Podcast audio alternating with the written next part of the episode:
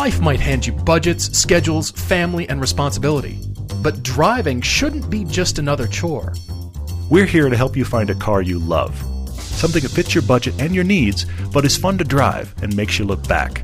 I'm Todd. I'm Paul, and this is the Everyday Driver Car Debate. It must be springtime. Lots of news, lots of changes, lots of stuff going on simultaneously. I think, of course, you and I just came from the first local car show of the year. I was going to say, I was going to mention this if you didn't. and the cars came out of the woodwork. It's very clear that everybody, ourselves included, we are all itching for, folks, it is drive time. yeah, no kidding. There was a McLaren 675 Longtail in the parking lot. Yep, that was nuts. In Park City. it drove in, and my son, who's fairly car savvy, went, Dad, what is that? There were multiple GT3s. There was the Yes. Porsche Zone. There was Audi R8. There was Mm-hmm. Panameras. Um, Stradman was there in his Yeah, orange Stradman Lamborghini. He's a, he's a friend of ours locally, and uh, so he was there. what Uh, else? Your Lotus, my Cayman, Mm-hmm. uh, Nismo Nissan GTR. Noticed that one, yeah. That was was off the showroom floor. yeah, for sure. Uh, I took a few photos, trying to think what else. A few Teslas down at the end that everybody was infatuated with. By the way, I did finally see the phenomenon that Tesla designed those doors for. It was a guy and his wife in the parking lot of the grocery store, and he was taking his baby out of the back seat, and the door lifted up, and he could actually have clearance to take his child out of the Tesla Model X. Great. And it worked, and I thought, fantastic. Everybody else manages too. So well, but awesome. But, uh, okay, hang on though. Hang on though. It was great to see that. that yes, you know, But at the same time, at the same time, the only way he he really proved it is if he this is because this is the real thing you can do that you can't do in any other car is if you're a parent you can stand in front of the seat in the car with your head out of the roof and buckle them in while standing directly over them. also nice. Good that's feature. the thing that's supposed to be the thing because Yeah. otherwise, if you've ever put a kid and I have, you ever put a kid in or out of a minivan, not hard, Yeah, not yeah, just flat out not difficult minivans have doors too. other than the fact that it's a child you're trying to buckle in and they're squirming, but that's just a universal reality. Right. Short of that, the minivan door, it, in case you didn't notice, a side of a shipping crate opened for you. Pretty much. Yeah. You're okay. It's not that Exactly. bad. You know? But anyway. exactly. No. Uh, what else? Yeah, just great cars. It, Really cool, yeah. It was only 50 degrees, but it felt like okay, we're on the cusp. of Mm-hmm. Everybody was like here. was out. They were like, We have to drive. people came down from yeah Ogden. There were people up from Mm-hmm. Sandy, all over Salt Lake. There was some hot stuff there. My son I, I locked the Lotus. My son came by and grabbed the key. Okay. And the next thing I know, I look over and both the doors of the Lotus and the trunk where the, the engine is are all open. Oh no. And he's talking somebody through.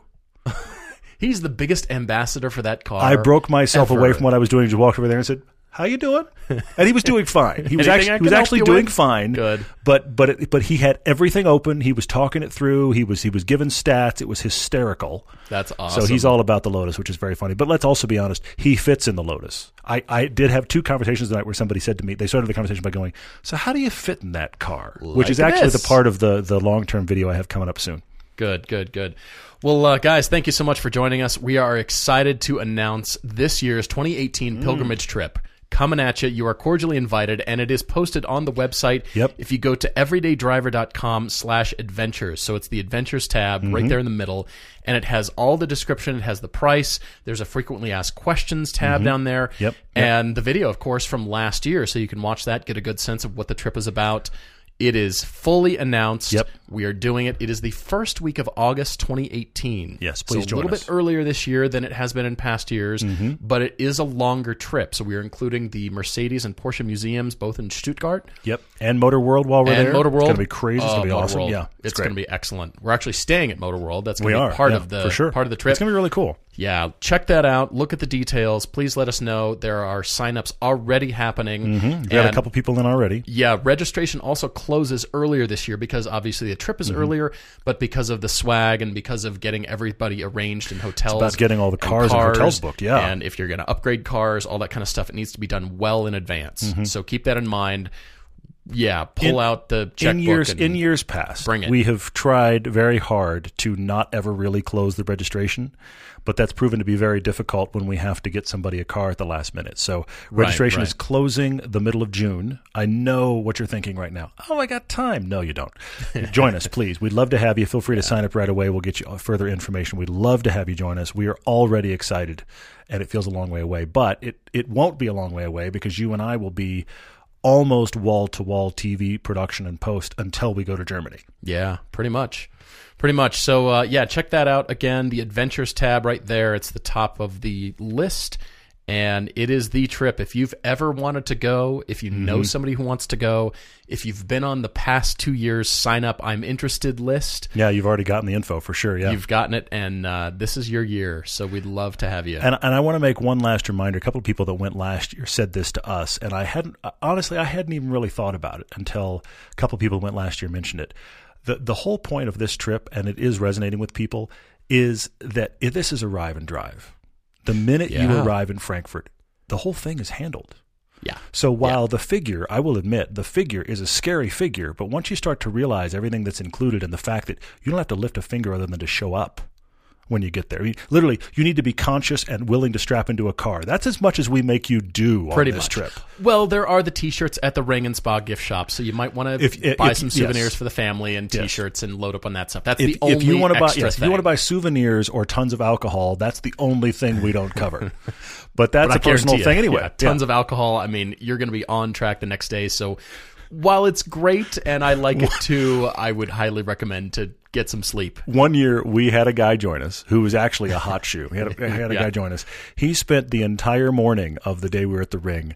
I I I don't say this lightly because I don't know that I've ever seen it prior, but he genuinely looked green. I mean, you, you hear that? It's like, oh, you're a little sick. You're looking green. He literally had like a green pallor to his face, and he he. I remember him pushing back from lunch, like, you know what, I shouldn't be eating. And then somewhere in the afternoon, he started to slowly rally. He was pounding water all morning. I just kept thinking, you're at the ring, man. Let's go drive. Yeah, but you're he'd here. been- he'd had a lot of fun. That's the key thing. He had Hey. a lot of fun. That's awesome. So uh, again, check that out and uh, tell everybody because we're going. Uh, we want to fill the trip, and uh, hopefully you're with us. So check it out. Uh, also, moving on to a piece of news that uh, Mm-hmm. you know us. We like to cover sometimes things that are newsworthy, but this is not necessarily a you know hot flash news kind of thing. It's interesting. It's it's That's it's not like what we usually treat the the front of the podcast for, but this is pretty intriguing to me. It is. It, it's future future production discussion. The fact that uh, both GM and Ford are shuffling their lineups, killing cars in favor of SUVs. Mm-hmm. The Chevy's killing the Sonic. I mean, I don't know that that's a big loss, but they are killing the Sonic. And let's be honest, they're killing the Sonic. Ford's killing the Fiesta. The thing I find fascinating about both those cars is that it's not like they're killing it because they're replacing it with. No, they're not. They're going to make other SUVs. Yeah, I'm reading the articles here saying GM is also discontinuing the Impala, a decision that would kill a 61 year old car model. I mm-hmm. don't care. The rental fleets care. Yeah. And then it says, this is how the spin goes. Ford Motor Company planning to stop building the Fiesta small car for the U.S. and discontinuing the large Taurus in the U.S. Well, wh- where else do you guys sell it? It's, The, the Taurus, yeah, it, it's been. Yeah, I mean, come on, yeah, Fiesta in Europe, but yeah, okay. I mean, interestingly, I wonder how all this outlook is going to affect companies like Dodge. that Hmm. fair, really, fair. Mm-hmm, I mean, they they've got the Durango, yes, but their whole lineup is big cars.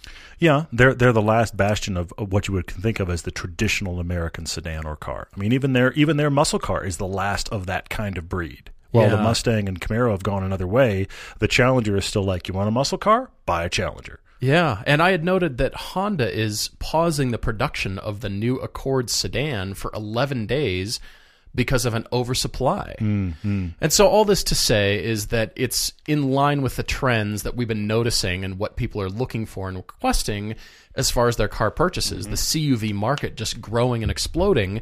And yes, they're useful and they're great for parking and all that kind of stuff. But as enthusiasts, we are wondering. You know, we continue Mm-hmm. to wonder about the future, about where the the models will go, because it Yeah. comes down to the product planners taking the design brief to the designers and saying, you know, on this new platform, whatever Yeah, it is, here's what we're looking for you guys to design Hmm. for sale. We're not a charity organization. We're wanting to sell some product here. Yeah, for sure. And where are the sales? It's all in the SUVs and CUVs and that kind of stuff. So I, I I don't have a grand conclusion. I'm just noting that the giant news outlets are noting what you and I have noticed in, Well, as a trend over the years. But these big these big automakers are actually saying this doesn't make sense to make these anymore. That's what's fascinating about it to me. yeah. And they're following the money, and so okay, and of course they are. It'll be very interesting to see how that shakes out. And of course, that also relates to the. Uh, there was a question later, and I wanted to touch on it briefly now, and I want to come back to it later. But uh, you know, the the rumor is that the next Ford Focus RS will be like 400 horsepower and have some hybridization yeah, right. which is another interesting twist. I mean, this is all trying to read the future while Tesla tries to build Model 3s fast enough. So I mean, it's it's a, it's it's a really interesting world. Yeah, I- that question was from Type Barolo 411 4 4114, I think. Yep. And uh, yeah, he's asking about this uh, next base focus, Mm-hmm. and nothing's officially confirmed. But really, the question is about hybrid tech and combine that with performance Mm-hmm. to make a higher performance model, and then trickling down to the base cars and the, the fun cars, the enthusiast yeah. cars that we love. Yeah. I see it coming, to be Mm-hmm. honest, and hybrids changing the outlook or the tone, whereas hybrids haven't been the popular. You know, it's always the electric cars, which are the cool kids. You know, and the, and Well, hybrids they're in the ones that get the sort of- press. You're right. yeah, They're, what is they're really? a foot in both camps, which makes them kind of none of the above. But but here's the thing: that Ford Focus. I mean, he's he's asking about you know what do we think of this? Look at the last three hypercars. Mm-hmm. Okay, the the LaFerrari, the P1, and the 918. Yeah. They all do it a little different, but they are all ultimately let's take an electric motor and have it benefit the gas motor to the point that the 918 can actually do all electric running. The other two really kind of can't. The P1 for like down the block and the and the LaFerrari not at all.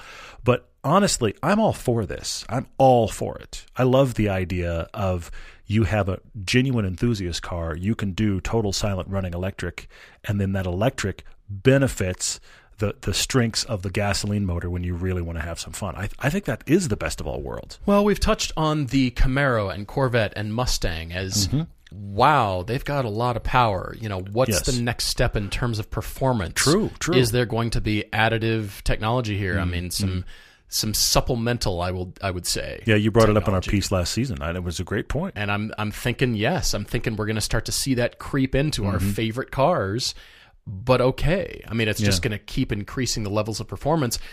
In those types of cars, it's not like car manufacturers are going to stagnate or go backwards. They've got to continually innovate true, and add. So zero to sixty times drop, Yeah. quarter mile times increase or decrease. I mean, You've got to have the things for the marketing marketing brief. Yeah, Yes, well, it comes down to the marketing, right? it really does. And your favorite marketing brief. It really does. So yes, to to answer your point, I, I see it coming. Uh, you know, as far as all the way to base models, maybe I, I think it'll like we're talking about trickle down from high end all the way down because making an inexpensive car doesn't necessarily mean putting all the hybrid technology in it. Yeah, I mean, well, an inexpensive car that actually has, let's be honest, two complete running systems Mm-hmm. that interact. I mean, at some point there will obviously be cost effectiveness there that makes that reality. Yeah, things but, will get but it'll be interesting over time. Let's do a car debate for our friend Harvey writing in from the big island of Hawaii. The only I think U.S. state that we have never debated from. No, we had that one. Did we Remember have the? We had the one that was doing. He was looking for an Evo so he could run the the one like rally stage on in the Oh, Hawaiian that's Islands. right. That's the That's only right. other one we've done. I hear there's bad traffic in Honolulu, like I've sat in it. terrible. I've sat in it. Yeah. but this whole email has been ma- making me remember when uh, our family went to Hawaii. We went to um, uh, what was it? We went to Honolulu and then to Maui, and it was in celebration of my sister's. She she got her RN nursing degree, and so we thought, well, let's you know the whole family will go celebrate and relax. And it was in January, and it was great. And the breakfast at the hotel.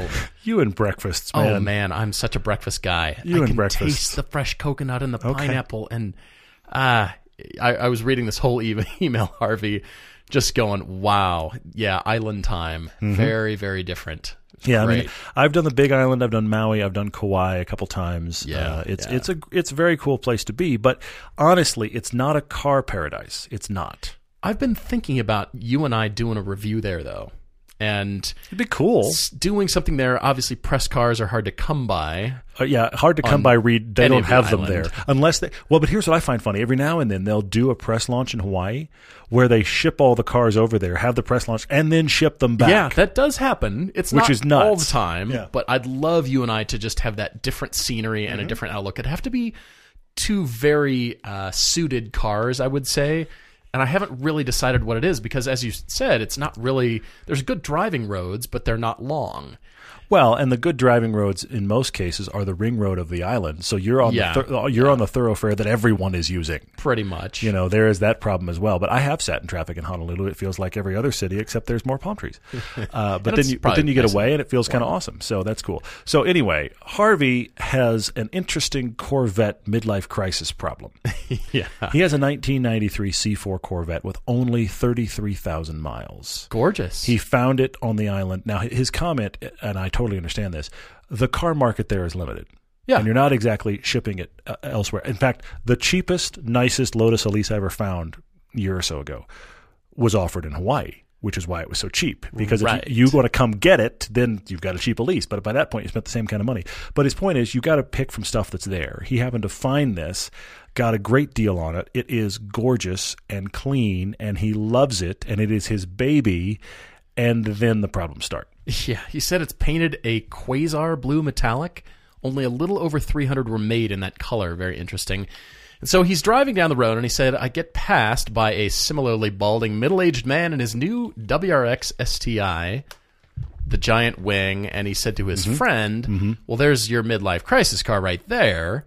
And then his friend is saying, Well, not as bad as your Corvette. Yeah, yeah, so he's yeah. debating about should I have done this. But uh, there's a second part to this debate we'll, we'll get to, though. But I Mm-hmm. do want to address this, and that is it doesn't matter what you love. Drive what you love. Yeah, And you have our that. permission to go buy the, hey, it's like you said, a teenager's car or a, Bring it. Yeah. whatever that is, but does it make you happy? Mm-hmm. Ignore everybody else. Mm-hmm. We're not, you know, buying the car because, well, I'm now in the age demographic for name a car, the seven Yeah. series, the Yeah, yeah. Cadillacs, the whatever. Who cares if you Yeah. love the car? That's what I love seeing about Corvettes, young guys in Corvettes, and you know, younger guys in like an ATS-V Cadillac. I'm going, yes, there you Mm-hmm. Well, go. I've seen those few times where you see retired guys hop out of a Fiesta FT, ST, and I practically want to go hug them. I want to be like, you are the man I want to be. Yeah, yeah. You know, that's awesome. do it. The car that you love and are interested in, just because it says something or you don't fit the marketing brief, but you love it, who cares? Buy it, there, it, there is it. definitely a level of that for sure. And and I have to say, Harvey, honestly, I think it's a toss up because perception is not necessarily reality, but perception is that.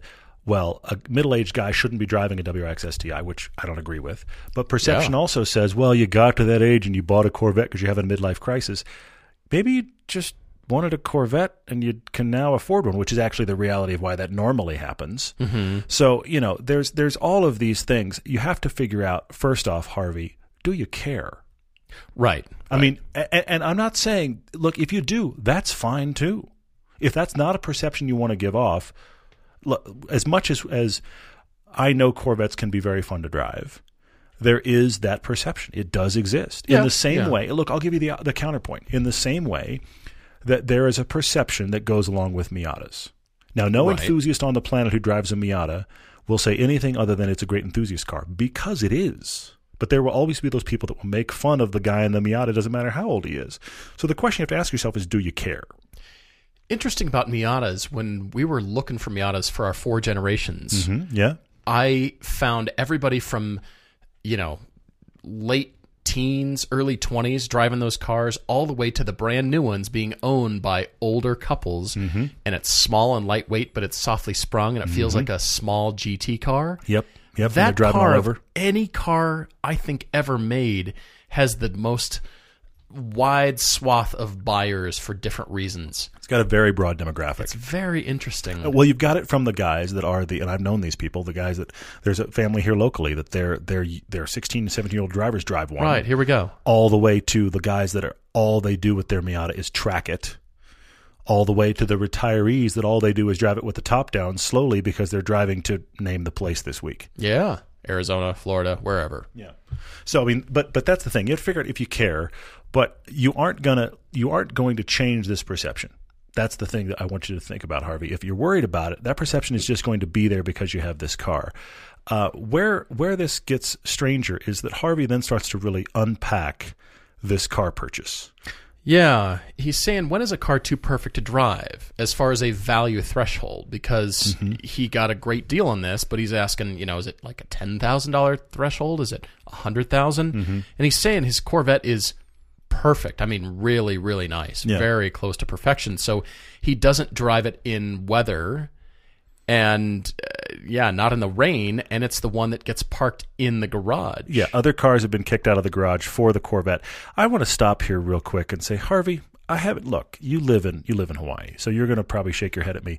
But I'm going to say this: I've been there a few times, and I thoroughly enjoyed being there every time I was there. But the the lingering reality, I was there at multiple different times a year. I was there on a shoot once in the middle, one time a year. I've been there different times of the year. That's right. I forgot about that. The one thing that was a universal about Hawaii is it's going to rain today. And it's going to rain today at like 101. It's not raining. At 102, it's a downpour. There, there wasn't there wasn't like a warning like hmm, might rain. It's like no, suddenly we're raining, and then and then 105 we're done. My question is, you said you've never ever had this car in the rain. I'm having trouble not reading into that that you just don't take it anywhere, because Yeah. how do you not get caught? Well, That's what's boggling me. True, true. So th- That's a great thing- point. The thing that's happening here, Harvey, is that this car clearly is very precious to you. Mm-hmm. And I want to get to two other things in this email. One is your wife has an X5 that she's a little frustrated that it's getting parked outside because of the Corvette. And then also, you own a Porsche 914 that you never drive. Yeah. And so the the point of this very lengthy email, it actually came in stages. It came in like chapters. I think you were listening to the podcast and kept going, "Oh, and another thing." So anyway, Exactly. but, but the, Another the- email The, the other part, the other part about this is you're kind of going, "What do I do with this vet? Am I too precious?" Yes, you are. Uh, what do we? What do I do with this vet? And what do I do with the other cars in the stable? Because the X5 has required some maintenance, but you got it for free. So you own that outright. You have the 914 that you aren't driving, and you have the Corvette you're too precious about. Let's give Harvey some help. I agree. Yeah, this this two liter nine fourteen that sits in the driveway. It's that green that actually I really dig on that car. Yeah, yeah. It's, It's- that. It's, it's- that kind of deep-ish 70s green. It works. It does. yeah, Definitely works. I, I dig it. And then this 2010 BMW X5 diesel, 25,000 miles on it. He got it, and he paid nearly nothing. I, I mean, we're talking thousand bucks. It was a. It was a friend handoff car, essentially. Yeah. Mm-hmm. Yeah, because they were leaving the island, so it's not like there's a big market. And you know, when you need to sell the car, you need. Yeah. Right now, I need it gone out of my Yeah, life for sure. So he got this great deal. Unfortunately, it's immaculate, but it's had a lot of problems. He mentioned the idler pulley sheared off the front, the fuel filter heater failed, and he paid eight hundred bucks to report that, repair that, and then the uh, the diesel fluid tank got replaced under repair. So that's uh, Under recall. Yeah. that's Yeah. uh, yeah, the diesel exhaust fluid there that got replaced under warranty, of course, but nickeling, diming him to death at this point. So he's asking me, you know, he's asking us, saying, "Gosh, aren't BMW supposed to be this reliable, robust thing?" I, well, sometimes yes, Yeah. but they do require the maintenance, as you're For sure, finding out. for Even sure. Mm-hmm. with thirty thousand miles on it, uh, Well, thirty thousand miles, but it's also an eight-year-old car, so you're you. It's old enough now. Forget the mileage. That stuff will be wearing out. Very true. And now he's got a kid in college, Mm-hmm. so college expenses are adding up. So uh, yeah, I'm I'm wondering about a scenario here. First of all, you mentioned here, should I dump the BMW X5 and run to the nearest Subaru dealer? I've got suggestions for you there. My answer is yes. I think you should get rid of the BMW X5, despite it being immaculate. Okay. All I right. say All right. however much you can get for it. I don't know how how much reserve you have for getting another car. That's my concern because there's no budget in here. Mm. Sure. For sure. And I know the college constraints, the you know, having the child in college is is probably rough. Yeah. Yeah, yeah. So I, I I have some ideas, just want you to think about this. But then with the cars being, you know, the Corvette being in the garage, I can relate, Harvey, about the, the preciousness. And I, I guess you have to try a rainstorm. Try it out. See if the car survives Yeah. and maybe you start rotating cars through the garage actually so You know, this week the 914 gets to be parked in there or something, and then next week the Corvette, and then the week after that is the car that you get to replace the BMW X5 because we're going to replace it. Interesting. Okay. All right. I want a different route on all of A, these. a rotation could be interesting. rotation. Who's in the garage this week? Funny. It, I could work. point. Yeah. I mean, you know, but I, I would say let yourself drive it in a rainstorm and see what it's like. And yeah, you're going to want to wipe it down and yeah. all that kind of stuff afterwards. That's fine. but uh, again, at what point is uh, is the car owning you? Agreed. I think that's a that's a great. And I have to at remind myself of that very point, and that's I why I can relate, Harvey. I I know you do. can, Yeah. but I don't want it to own me. I don't want my things to own me. Yeah. Well, uh, we were just at this car thing, and I talked to our friend Clayton, who who runs a great detail business Yeah, in yeah. town, and I told him that you know, look, I have kept the Lotus. I'm putting air quotes you can't see clean. I've kept it clean, Yeah, but I also drive it. And and I and it is never I, I don't know the last time it was really detailed because the guy I bought it from parked it outside in L.A. Yeah, without right. it covered. Right. So I don't know the last time the was paint the was, really given. Exactly. I don't know the last time the paint was really given a nice once over. I mean, it looks really good in spite of that, but it needs some it needs some love. But you know, I said said to Clayton I wanted to get him to do a detail, and he starts listing off all the things he'd like to do to the car, and I was like, "Whoa, slow down, slow down, slow down." Seeing dollar signs before I am, but there's there's lots of things you can do to make a car pristine, but then at the same point, it becomes precious. I'm going to go a totally different route with you, Harvey, and and I'm and it's tough love time. Oh, Um, the first off, I'm going to deal with the X5. Paul may be right. It may be time to jettison this, but here's my actual question. Let's look at this from a sheer budget perspective. You haven't listed a budget to replace that car. You say Yeah, your, your wife really here. likes it. yeah. You've replaced some things on it. Okay. I, I submit to you those things because of the age of the car were probably going to be replaced one way or another. You talked about tires and this. I mean, okay, all right.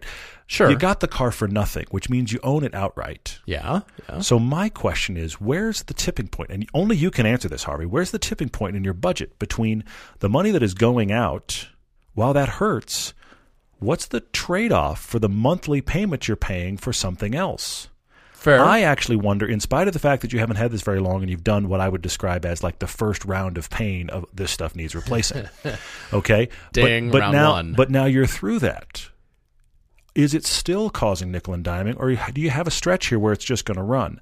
You're going to have to look at your budget and realize: is this car actually a savings because it runs and you own it, versus the monthly payment of the new thing? yeah. If yeah. what if if it honestly if it's starting to cost you the same if you if you amortize it out for a year the same as if you had a car payment then yes go get something else. I'm not sure you're there yet. Only you can tell me, but that is the decision on the X5. So you're saying possibly keep it if Possibly if keep it. This is going to run now. Run, run the numbers and figure out. Right. Amortize this out. How's this going? Really? Sure, but you don't know what's going to go wrong next. What's going to need attention and dollars. You don't. next. You're going to have to figure out the pain tolerance. And if you really think it is costing you the equivalent of a payment, then yeah, go get something else. If you're still on the right side because you own it, then maybe stay. Right. Here's the tough love part. I don't think anybody on the planet honestly looks at a Porsche 914 and has anything bad to say about that person. I think it's one of those cars Okay. that is just kind of nice. Kind of, you drive a 914. That's pretty cool, especially a 914 on the Hawaiian Islands. yeah. And this is a good looking one, too. It's not like, I, I, I thought, you sent us photos. I thought when you said the 914 was sitting out under cover, I thought it was going to be like the car that doesn't run. It looks great. Yeah. It It looks great, really actually. nice. And you Yeah. talk about the fact that it runs fine, all this kind of stuff. I know you're not going to like this, but I'm saying it anyway. Sell the vet because you're too precious with the vet. Really. The the vet is a car that I I love your term about it owning you. A vet is a car that that your wife is frustrated because she can't park in the garage. You won't drive it in the rain. By the way, in case you haven't noticed, it's Hawaii. It rains a lot, uh, so there's that problem. But but and you're worried about the perception of it, and you're worried about anything happening to it. I understand how you're there, Harvey, and I love that you love this car and that it's pristine. But here's this 914, which is going to be great to drive. Yeah. It looks cool. It's a car with without a mystique. It's just a little Porsche fun runabout. Sell the vet, embrace the 914, hmm. make the 914 run awesome. And I also submit to you, I think the 914 is a little more unique than a, than a middle-aged guy in a vet. It is very, very that way. It's it's along the lines of what he saw in that you know older guy driving a WRX STI. It's along those lines. I get that. I, I don't even think it's along those lines. I think it it avoids that mystique a little bit. I don't think I think I don't think a 914 really has a lot of midlife crisis car about it because it's quirky enough that it avoids it. Meh, yeah. I, I mean, the Porsche yeah. badge is the only thing that goes midlife crisis, but otherwise, but it's a quirky little Porsche. If it runs and it's fun, go embrace that car and drive it. Sell the the vet. I know it's pristine.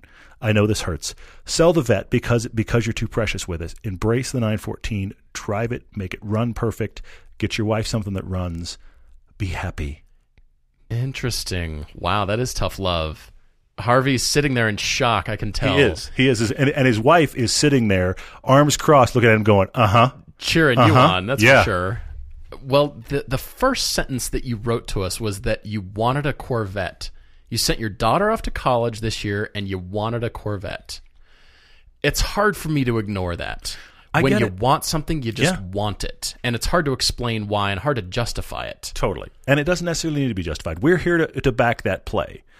But That's where I'm at. I, I'm having trouble seeing him selling a Corvette. I guess right now, especially if he just got it, it's paid for, Yeah. pristine, all Yeah. that kind of stuff. But all right, I I need you to start driving that car honestly, and take it out in the rain and just kind of take it out more and kind of allow it to get dirty. Mm-hmm. And yeah, you might need to find a detailer guy to keep you know keep things you know on top of it for you. Yeah. You know, keep it clean for you.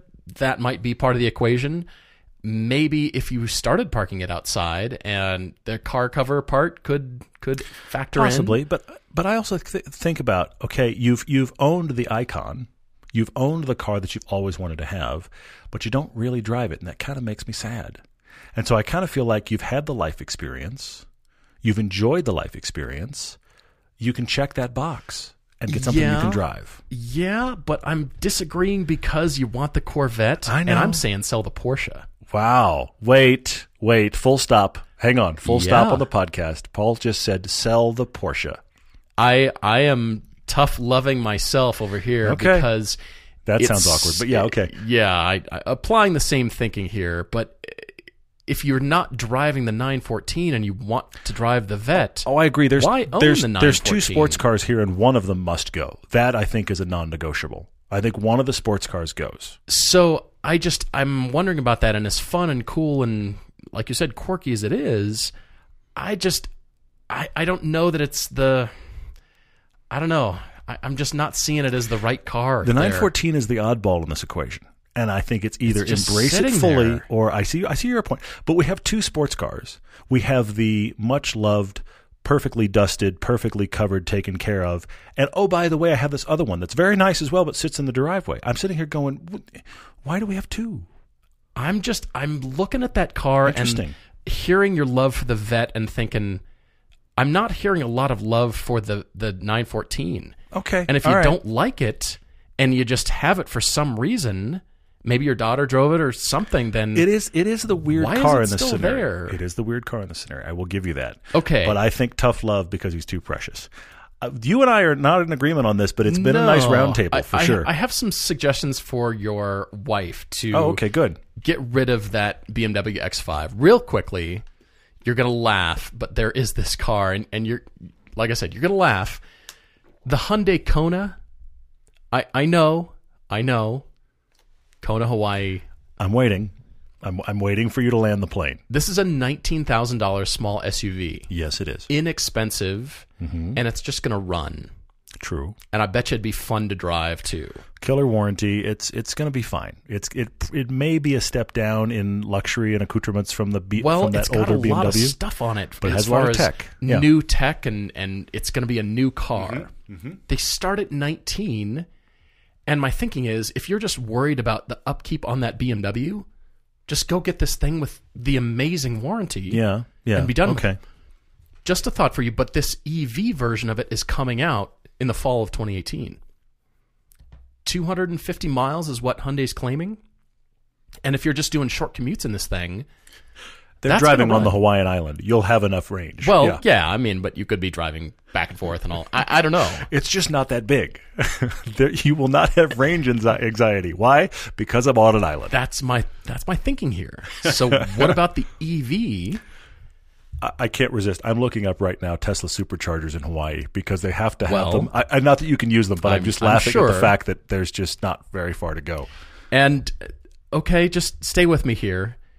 As an inexpensive wild card, I'm suggesting a Jeep Wrangler for your wife Yeah, I see it. I see it. because you could go inexpensive, five thousand dollars or less to Mm-hmm. get a Wrangler and bomb around the island in that. Yeah. You could go brand new, and they're very expensive. Anywhere in between, but get yourself a Jeep Wrangler. It's going to run. Mm-hmm. It's the beach truck. It's the do everything truck. You can rely on this thing. Yeah. And I look at it as, you know, hey, top down, go to the beach, the whole cruise around Hawaii. I, I have this image, I've driven a Wrangler on, on, on the Big Maybe Island. It's actually very cool. Yeah. but I'm just thinking Jeep Wrangler as a very crazy, Okay. strange All right. turn.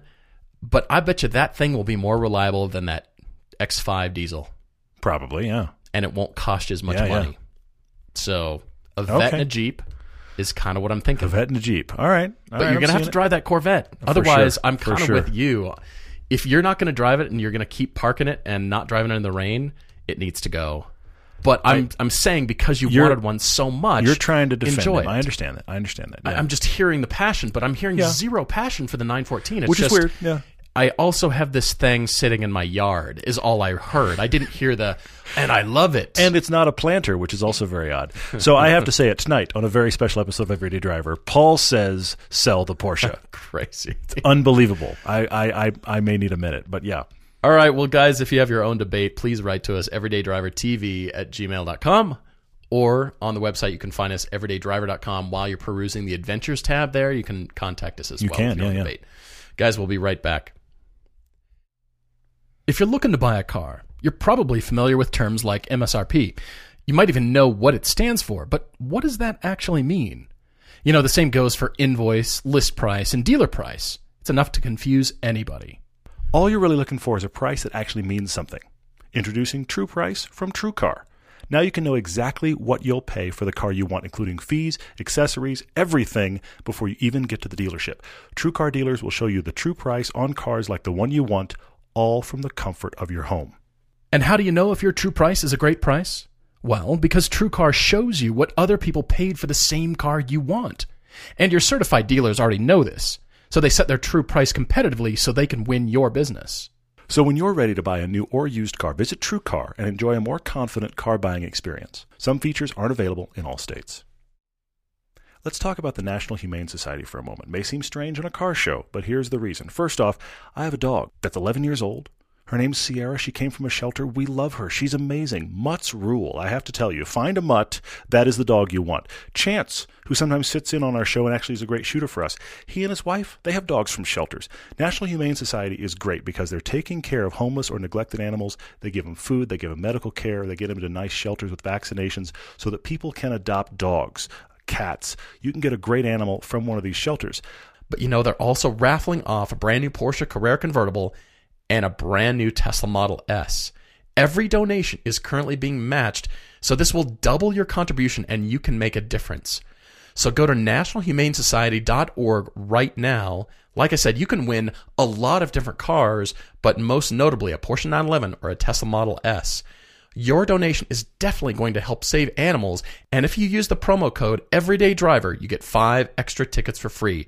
Go to nationalhumanesociety.org right now. You can save animals and enter to win some very cool cars.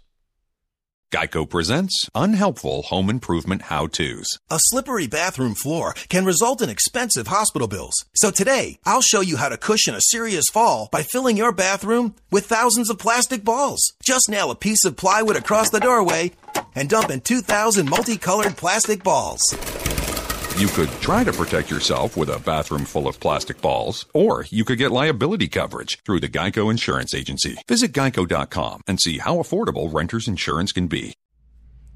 If you watch Shark Tank, you've probably seen the water powered cleaning machine called Brush Hero. I'm looking forward to adding this as part of my arsenal of certified Paul owning cleaning tools. It's got an impressive amount of torque, and it's not meant to spin fast, but it scrubs with this powerful continuous torque because it's powered by water. There are no batteries or electricity required. Right now, you can get a starter kit with two brush heads a soft one for sensitive surfaces. You can even use it on paint, but they've got a tough one for serious muck. That's the one I'm interested in. That could work on wheels. This thing makes life easier. I mean, think of no more backache leaning over, no more wet, scraped up knuckles. I'm happy about that, especially cleaning the, the intricate wheels on my Cayman. This can get in there instead of jamming rags and sponges into tight spaces around the spokes. Fight the war on muck. This is the ultimate cleaning tool for car guys. Maybe it's a Father's Day gift. You can get it all over the place. It's a must have for every car lover, at least I think. I, I want multiple because apparently I have lots of wheels and no idea what I'm doing. Brush Hero is at brushhero.com. You can get it on Amazon or even Costco stores. Hey guys, we're back with Jason and uh, his girlfriend Katie's lease on her 2015 Mini Cooper. This is coming up for uh, what's Yep. next? It's the about to be what do I do now? Yeah, for sure. They're sure. both in New York City, New York, and uh, it's really trying to find a cool small ride for both Jason and Katie Mm-hmm. and their dog Rico. Mm-hmm. This is going to be kind of interesting. For sure, yeah. So she is looking for something as stylish as the Mini, but also with decent performance, especially handling. And this is sticking out in my mind here. And a small size because they are doing the parallel street parking thing, as one does in New Mm-hmm. Yep. York City. As everyone does in New York City. Pretty much. Unless you're paying a, another apartment rent for a parking space. Yeah. Right. And he says the primary occupants will be me and her and our 14 pound Bichon Frise Rico. Which essentially fits everywhere. So it probably is on someone's lap all the time. So not He's a problem. not quite a purse dog, right? He's not a dog accessory. It's it's almost. borderline dog accessory. Yeah, we're right on the cusp. Yeah. Yeah. Okay. So occasionally a family member uses the back seat, but pretty much it's just for stuff like an Mm-hmm. IKEA futon or a 60 inch TV or pretty much just clear the city, get out, road trip, whatever that Yeah, is, yeah, and getting around in town. Mm-hmm. So Katie recently drove a rental 4 Series convertible, loved the car, and you know she also says she'd be happy with yet another Mini. hmm She would lease another one. She's really liked it. Yeah. Yeah, which is great. But Jason's over here saying we should look at the two series, you know, maybe some other options, and therefore writing to us, what do we think about this? Mm-hmm. I'm really interested because I've got uh, some some suggestions here for you guys. I uh, I've noted your budget around twenty five thousand for the used car purchase. Uh, no, that's the lease budget. Twenty five thousand is the Yeah, lease budget. yeah. Fifteen for the purchase. Yeah. Okay, so about ten grand less if uh, if you guys want to buy Yeah. but I'm I'm initially gravitating towards this leasing part of the equation here because if a 2015 car is coming off lease and you consider that old, it may be worthwhile to continue leasing. If you mm-hmm. consider a 2015 car old, Sure. Yeah. Yeah. then wow, you know, if you go buy something for 15, you're going to have to go back to 2010, 2011 to get something Possibly. pretty decent. Yeah. Yeah. So it might seem like, wow, we're taking a giant step back, which might be better to just continue leasing. Mm-hmm. Especially if you'd like to have all the maintenance done and Yeah, yeah, yeah. Well, but to worry about the car and you're doing short mileage. It's these huge metropolitan areas where leasing makes the most sense. I mean, I knew so many people in LA. Most of the people I feel like I knew in LA traded their cars every two years because they were all leasing them. So crazy. Yeah, it was I- very, I very can't common, yeah. Imagine doing this personally, but hey, everybody's different. Well, you and I have never done it, but there is an absolute way that once you get into that, I can see how it makes all kinds of sense. So I, I, I see the lease thing.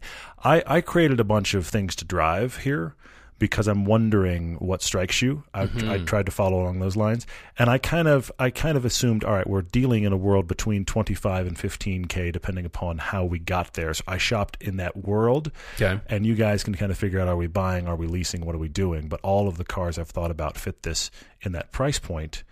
But I want you to drive a few things before you settle on another Mini. Agreed. Agreed. Well, the lease budget I've worked out to about two hundred and fifty dollars a month is what I'm estimating. Okay, At okay. a twenty five thousand brand new car, that Mini they're leasing new ones for about two fifty. So I'm kind of having that in my mind as a benchmark right now. That's good. That's good. But I mentioned this purchase side of the equation for 15 grand. My example with that is if if you do a purchase, you can find a 2011 Audi A5 Cabriolet with Hmm. 64,000 miles for 15.9.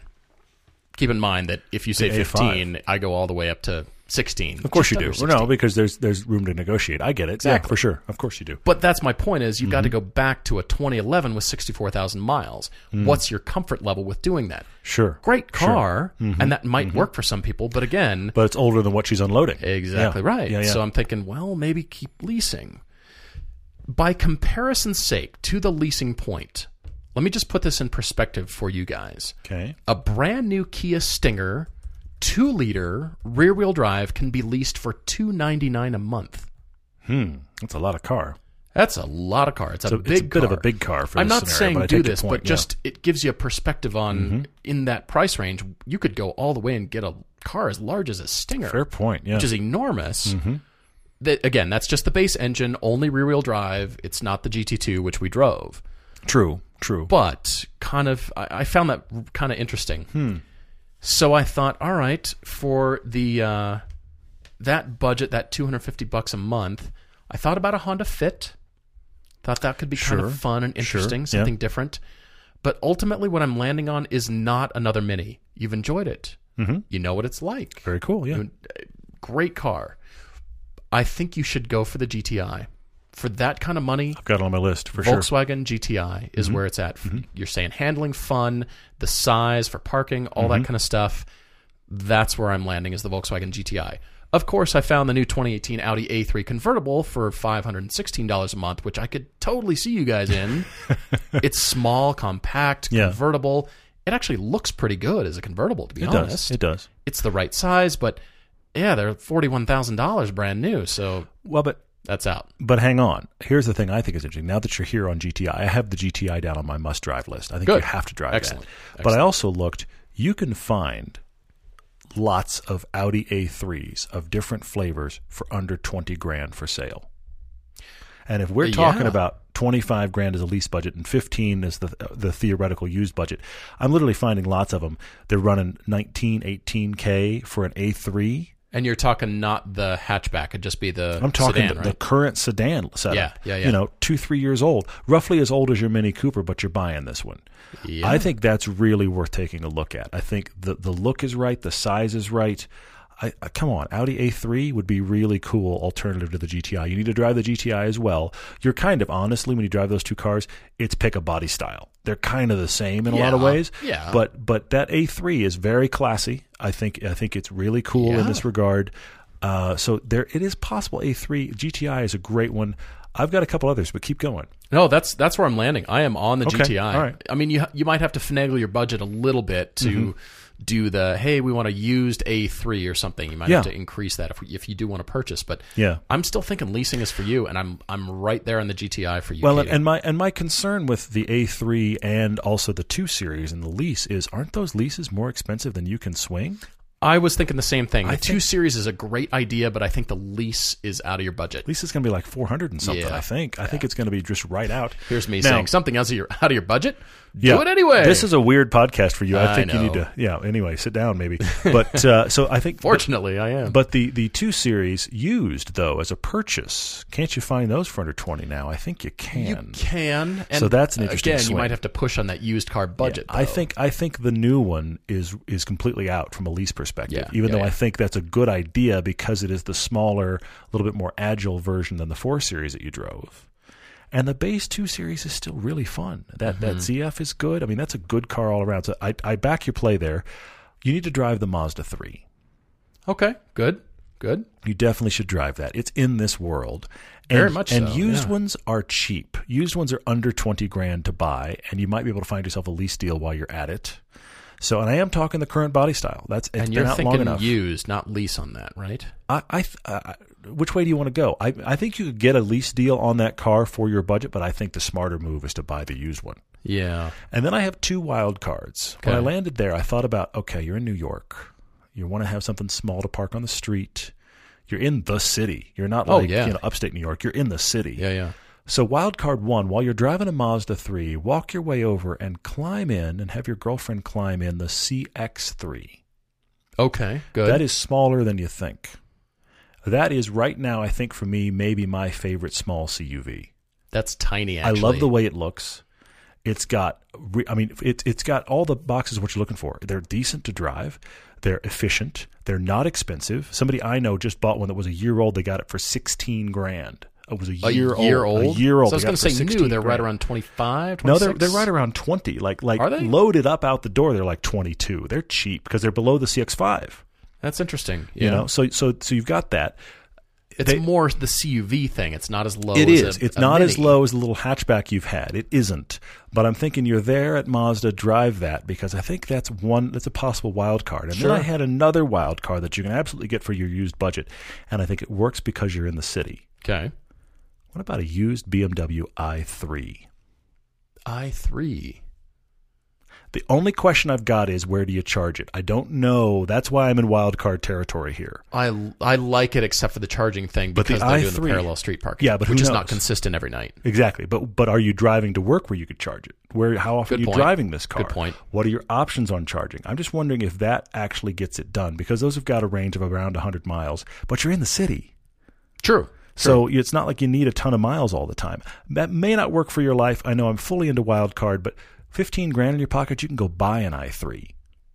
True. And they're which they're, is astounding. they're 'cause they started stylish. so high when they came yeah, out. They're too high. They're stylish. They're they've got decent seats. It's got good room. I mean, it's Mm-hmm. kind of everything you need to do except for possibly haul an IKEA bed. Your i3 can get it done. Right. So I, I, wild card, but I got to say it anyway. Ho- hopefully, you guys will drive something fun and you'll find the perfect car for you out of that list. No, that's great. Thanks to all you guys for writing in. And uh, like I said, send us your debate and questions. And uh, we'll move on to the social media questions here. Mm-hmm. Man, bravo, everyone. This is really great. Yeah. I I love the questions. I'm going to have to dive right in from Instagram. There's wafi.y. Okay. He said, What would you have changed to make roads safer to drive in? Drive on? Laws, driving techniques, lessons, car safety features, all that kind of stuff. I think everybody is so off into the weeds. At least the manufacturers are so down into the car features mm-hmm. that everybody has forgotten about the biggest upgrade you can do, which is the driver. I agree with that. I agree with that. And fully. I, I'm fully about the lessons and the techniques that mm-hmm. everybody ignores. Because who of y- who of your friends that you know will admit to being a bad driver? Nobody. Nobody. When you say, you know, do you like driving? Yeah, it's okay. You're probably a pretty good driver, aren't you? Yeah, I'm pretty good. Yeah. Well, are you just steering and guiding the car around the planet? Well- or are you driving? And everybody, everybody, ourselves included, you always complain about the idiot driver next to you. It's never your fault. Right. And, right. and I've got news for all of us, myself included. Sometimes it's your fault. Okay? Sometimes the idiot driver is you. yeah. Yeah. Yeah, agreed. No, I mean, Um, I think about. I know it's a cliche, but think about the Finns. Years ago, original t- UK Top Gear, James made it a piece on all of the driving instruction they do for the Finns, like ice driving and Oh. weird wet road driving, and the they fins, just right. those fins. Yes, Those fins. No, no, not fins on the car. Got it. The pe- people, fins. people from Finland. Got it. Yeah, Right. exactly. Want to win, get a fin. That's where we are. Tracking okay? now. All yes, right. exactly. So they did a big piece on all of the driving instruction that they get from very early on. So by the time they're released into the world to drive, they can drive. Yeah, no kidding. And I just, but but they're in a situation where weird weather and stuff, you're going to need to know what happens. Mm-hmm. So I, I really wish we had that level of instruction. And I honestly, I'm going to say it again, and I don't think it'll ever happen in a million years. I would like a gradient license. I would like a license. Forget the fact, you know, we have like a C class license. I mean, I can drive a car. But- Right, But right. there need to be levels. There need to be levels of I can drive a car that does blank. Hmm. So if a cop pulls you over and you were going, I'm just going to say it, you were going 90, but you've got a classification on your driving license that you could race. That's a very different conversation than you were going 90 and you started driving last week and you haven't passed the test and you're terrible at it. There should be graded licenses. This I is realize interesting. this adds a whole world of where do you put the people that are faster than the other people. I get it, but I think it shouldn't be just a free for all of I have a license. I mean that that's that's just a tiny bit better than well I can get somebody pregnant. I must be a parent. No, you're not. Okay, it's not. I'm sorry. I didn't see that coming. but but I mean, really, there need to be there need to be levels. But anyway, uh, okay, yeah, I'm going to stop ranting. Interesting.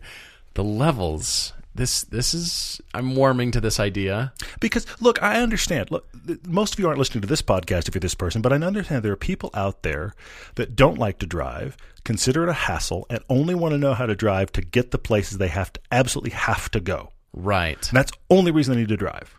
Okay, here's the level of driving you can do and the level of cars you can own. I know I'm getting totally militant here, but but but seriously, you know? Good word. I admit to judging the person in front of me on their racing line and, and whether they're getting all their braking done before the corner or after the corner or mid corner. I, I'm and it's Yeah. 20 miles an hour around a corner, but Yeah. it never ends. There's a race line just turning right on red. There's there's a there at Kimball Junction here locally. Yeah. There's an on ramp that is a decreasing radius on ramp. Yes, I know this ramp. No one does it right. I agree. and get all I my say, braking done far I left. say that I say that because when you do it right, you leave that you get onto that on ramp with so much speed.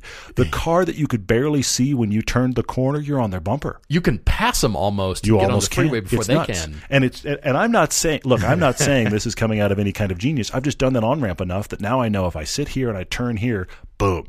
Yeah, and it doesn't even have to be fast speeds. I can do Not it at all. in the expedition Yeah. and catch up to people and going, "Why is that truck because, so fast?" because people get confused about the decreasing radius. I have seen so many almost curb strikes on that on that on ramp. It's shocking. it's great to watch. It's great entertainment. It's fascinating and horrifying all at once. Uh, okay, so uh, Brian DY said Subaru and Toyota are reportedly working on an 86 successor for 2021. Saw this. I'd wonder if you'd touch on this. Let's see if that's real or not. It's out there a ways. It's hard Yeah, to speculate yeah, on a yeah, but they are car. saying, and that was on in the press a lot this week, that there's a successor coming. Honestly, I hope so. Uh, he said they're talking about a little bit larger engine. Yes, they are. He, a thousand words or yes or less using the word proclivity as much as possible describe our ideal. Okay, um, this needs to have a proclivity for handling as it already does. We should not get away from the handling. And I, I submit to you that I don't think the car needs much more power. Hmm. Hmm. I think what it needs. I'm going to go to the Miata for a second. One of the reasons the Miata is less frustrating power wise, also not a powerful car, but because the engine doesn't have a weird dip in torque in the middle. I know I've ranted on this before, but I'm going to rant on it again, especially considering the aftermarket can tune it out. Yeah. If if the engine, let's just say for sake of argument, that the new version, the new engine, I'm not even asking for it to be turbocharged because I think there is something analog about having it be naturally aspirated. I'd like it to be naturally aspirated. I'd like it to weigh about the same, so less than 3,000 pounds. You come in at 2,900, I'm still okay. Less than 3,000 pounds. I like the low center of gravity. I like the naturally aspirated, but it needs to have about 220 horsepower and more crucially, a steady uh, steady torque curve that maxes out at about 180. That car would work.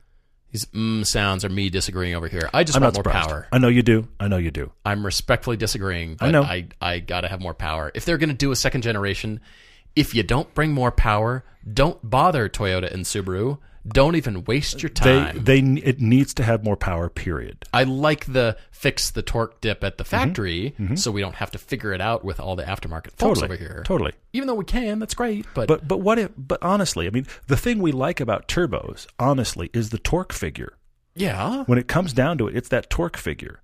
So maybe maybe forced induction's required, but I would love to see somewhere close to 200 pound feet of torque in that car, Mm-hmm. and everybody would be like, "This is pretty perfect." I look, we'll still say, "Where's the 400 horsepower version?" I get it, but I think for for what that car's intended Well, to be, doesn't have to be. where's doesn't the have to be. 240 horsepower version? I agree my- with you. No, I agree with you. 240 horsepower is fine, but I still think it's that 180 or so pound feet of torque to 200 pound feet of torque. Yeah. That's the thing that's going to break that car up. Yeah. And yes, please put good tires on it from the factory.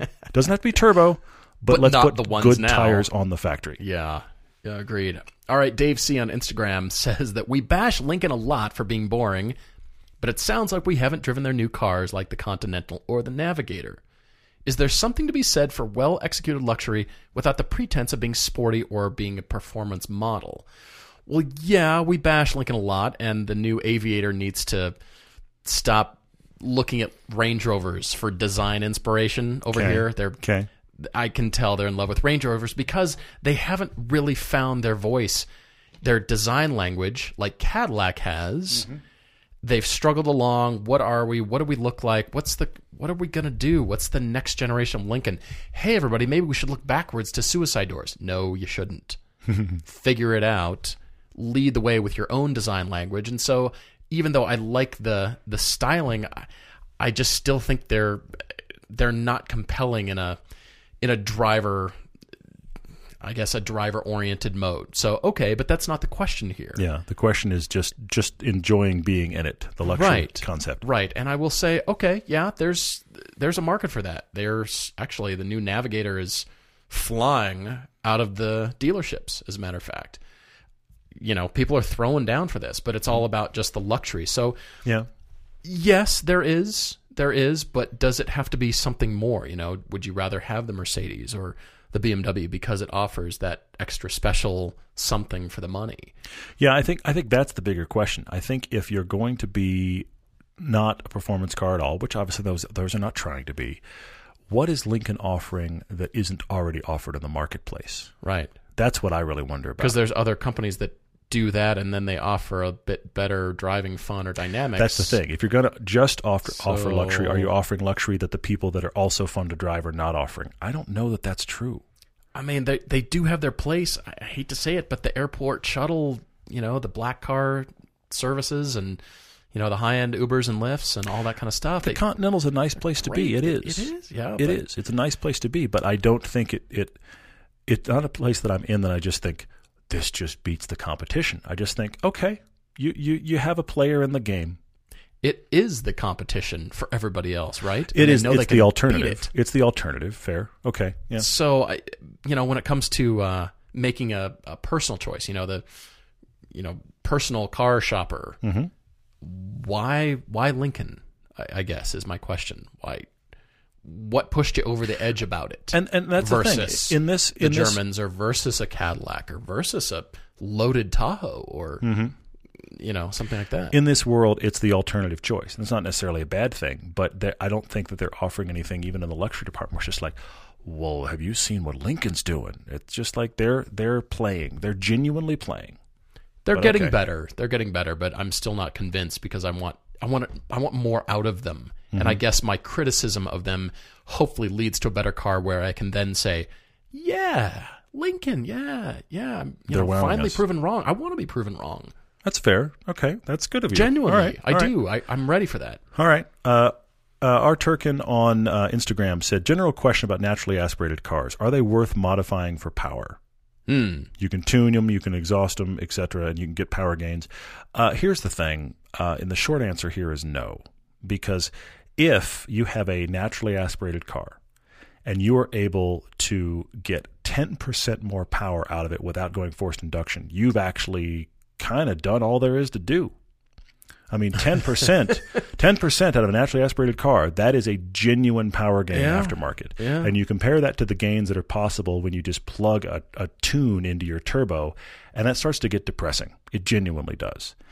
So it, you have to decide. I mean, and I say this because I did some stuff to my 300ZX, which was naturally aspirated, and I did some stuff to the FRS, also naturally aspirated. Yeah. And in the case of the FRS, I absolutely hit that 10% figure, and I was pretty pleased and killed the torque dip in the process. I consider that a success. Very much so. Yeah. The, the, the thing is, once you start adding forced induction, obviously, if you're adding forced induction to a naturally aspirated motor, that's very expensive to do. But once you're there, the power gains can be enormous. I think you have to figure out with a naturally aspirated car, do you like the way you interact with the engine?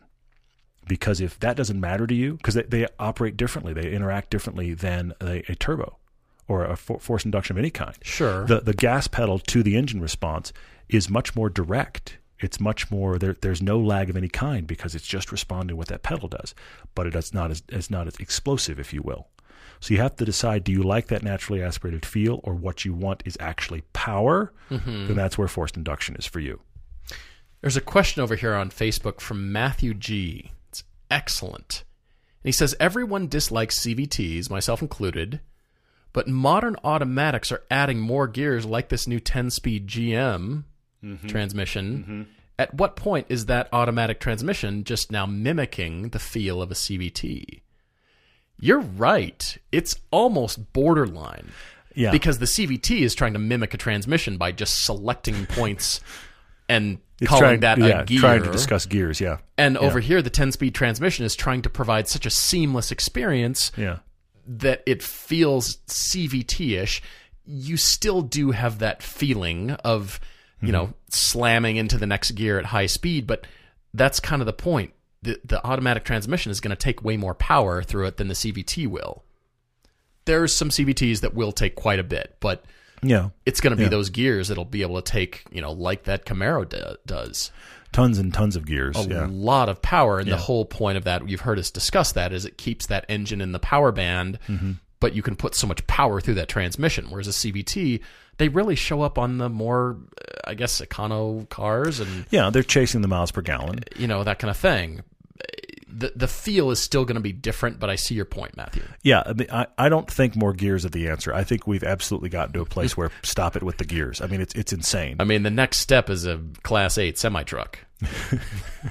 that it does automatically. That's crazy. Yeah. I mean, the, the nice thing about the actual still transmission is the fact that you can force it to be in a gear. And I liked the 10 speed uh, automatic in the Camaro much more when I never let it get above fifth.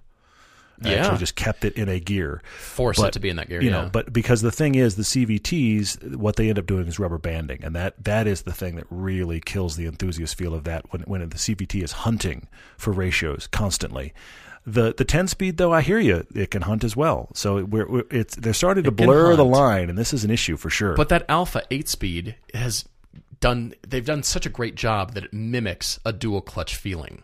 Yeah. The, the change between the gears is Well, that's so abrupt and and good. that zf transmission that it, when anybody uses it it's brilliant Yeah. yeah it's And, it's and really good Mm-hmm. it's still an automatic quote unquote transmission. Okay, you know th- that change is really what's important. Uh, let's see. Uh, Sanju wrote in on Facebook and said, "Why does the C- C7Z06 get under his skin? He wants to drive one again. Do we feel the same way? Yes, yes. That that is. uh, Even though I'm the guy that likes small cars and doesn't want a whole lot of power, if I could have a C7Z06 in my life, I would go get one right now. It's awesome. It's truly awesome. But uh, yeah, it's only about budget and money, right? Trying to look at other questions on here. Wow, a lot of you just thanking us for the Velocity shows, and, and we appreciate you watching. For sure. No, And, thank you uh, guys very much. Yeah, thanks for noticing. And, Much more on the way. uh, following along. There's a question from Ryan S. on the new Volvo subscription commercials. Do we think they hit the mark? And I, I went back and rewatched a few of them, and it's really about clearing the city. I mean, they they kind of have an infatuation with New York City and San Francisco, and show the cars Mm-hmm. now the subscription service and all the stuff that invades our life from delivery truck drivers to the traffic and the noise and they position the car as this respite this Mm-hmm. sanctuary the oasis in the middle of the city and it transports you to get you out of the city well you could go get in your car if you owned a car and do the same thing You can. Yes, the car will still do that. Yeah. still does that. But the way they're positioning it, I I do like it. It is very appealing, but it's it's along the lines of you can have it right now. Mm-hmm. If you don't own a car, you can have this feeling right now, and they're Mm-hmm. connecting that to a feeling. And as we know, feelings are directly connected to Visa Yeah. and Mastercard. Well, and that's also showing off the fact, and, and this is obviously the benefit. I mean, we're living in a world where we're all becoming very addicted to subscriptions. We have a subscription for everything. We don't own anything anymore. We just I don't want to own anything. Yeah. I just want to have a subscription for it. And the thing is, that's what that's what you're selling here. Is you're selling all of the positives of car ownership and none of the negatives. Nothing sits in your driveway. You don't have to get it maintained, but you need to get out of town. We can deliver a car to you, sir.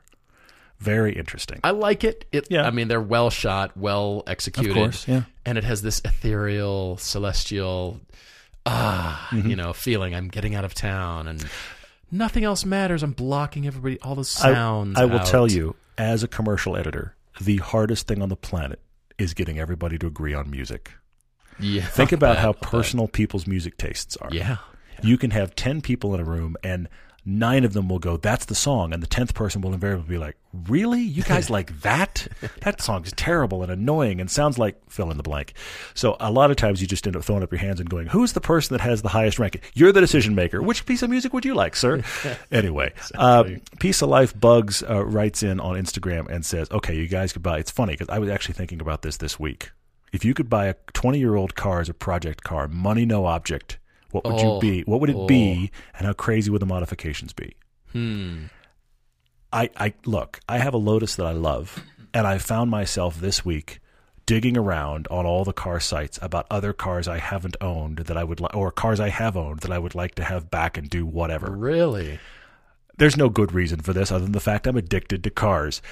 I would love to have a 95 or 96 last year 300ZX. Really? Would love to have for one. that I would love to have one of those, and just money no object. Go modern with it. Go okay. Let's upgrade suspension. Let's upgrade brakes. Let's get it. Let's get it modern capabilities in suspension and braking. I don't know that I do a ton to the power, maybe a bit. I mean, those cars that were around 300 horsepower, you could get 400 out of them pretty easily, so that'd be plenty. Yeah. And then just take all the electronics and make all the electronics modern. Now it'd be that modern in that way that it doesn't. I didn't change the gauges. Everything behind the scenes is modern, Okay. but it still looks like it did. Of course, they have to you know wired for Bluetooth and all that, kind Sure, which is easy, sure. which is easy. But it makes stuff look organic, and yet it's all modern underneath.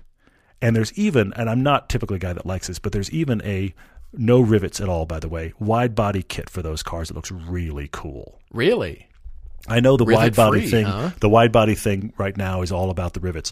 I'm talking. This is a smooth body kit Hmm. that is a wide body kit that makes that car look extra mean, and I think makes it look a little bit more modern. There are those of you out there that are shaking your head at me because you've seen it and you hate it, but I think it's great.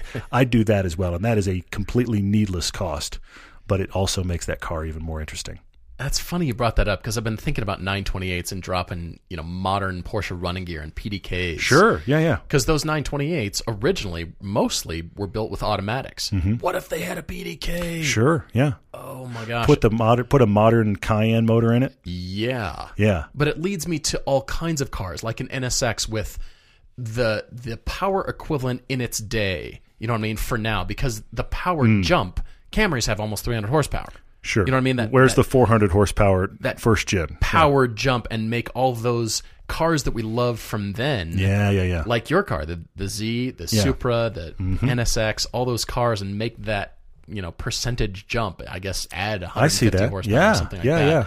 And you know, like you said, redo them, carbon fiber body panels, redo everything in the interior, Mm, modernize the heck out of them. But that shape, I don't know that we'll ever get those again. It's it's so great looking, yeah, and and so many crash standards have changed that you can't really get a shape like that anymore.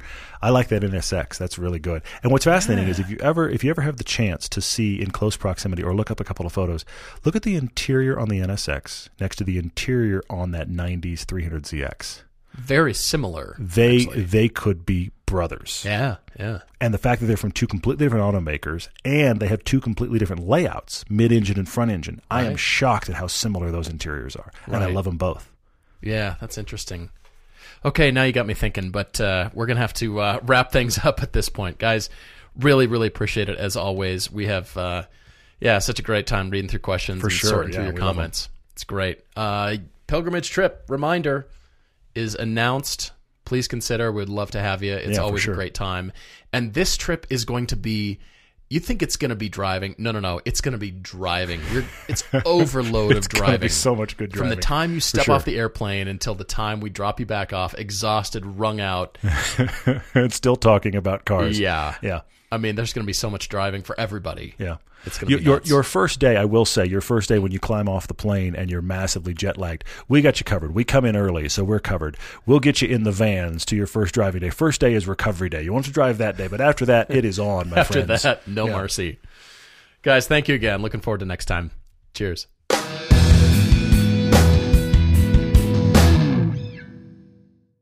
Geico presents unhelpful home improvement how-tos. A slippery bathroom floor can result in expensive hospital bills. So today, I'll show you how to cushion a serious fall by filling your bathroom with thousands of plastic balls. Just nail a piece of plywood across the doorway and dump in 2,000 multicolored plastic balls.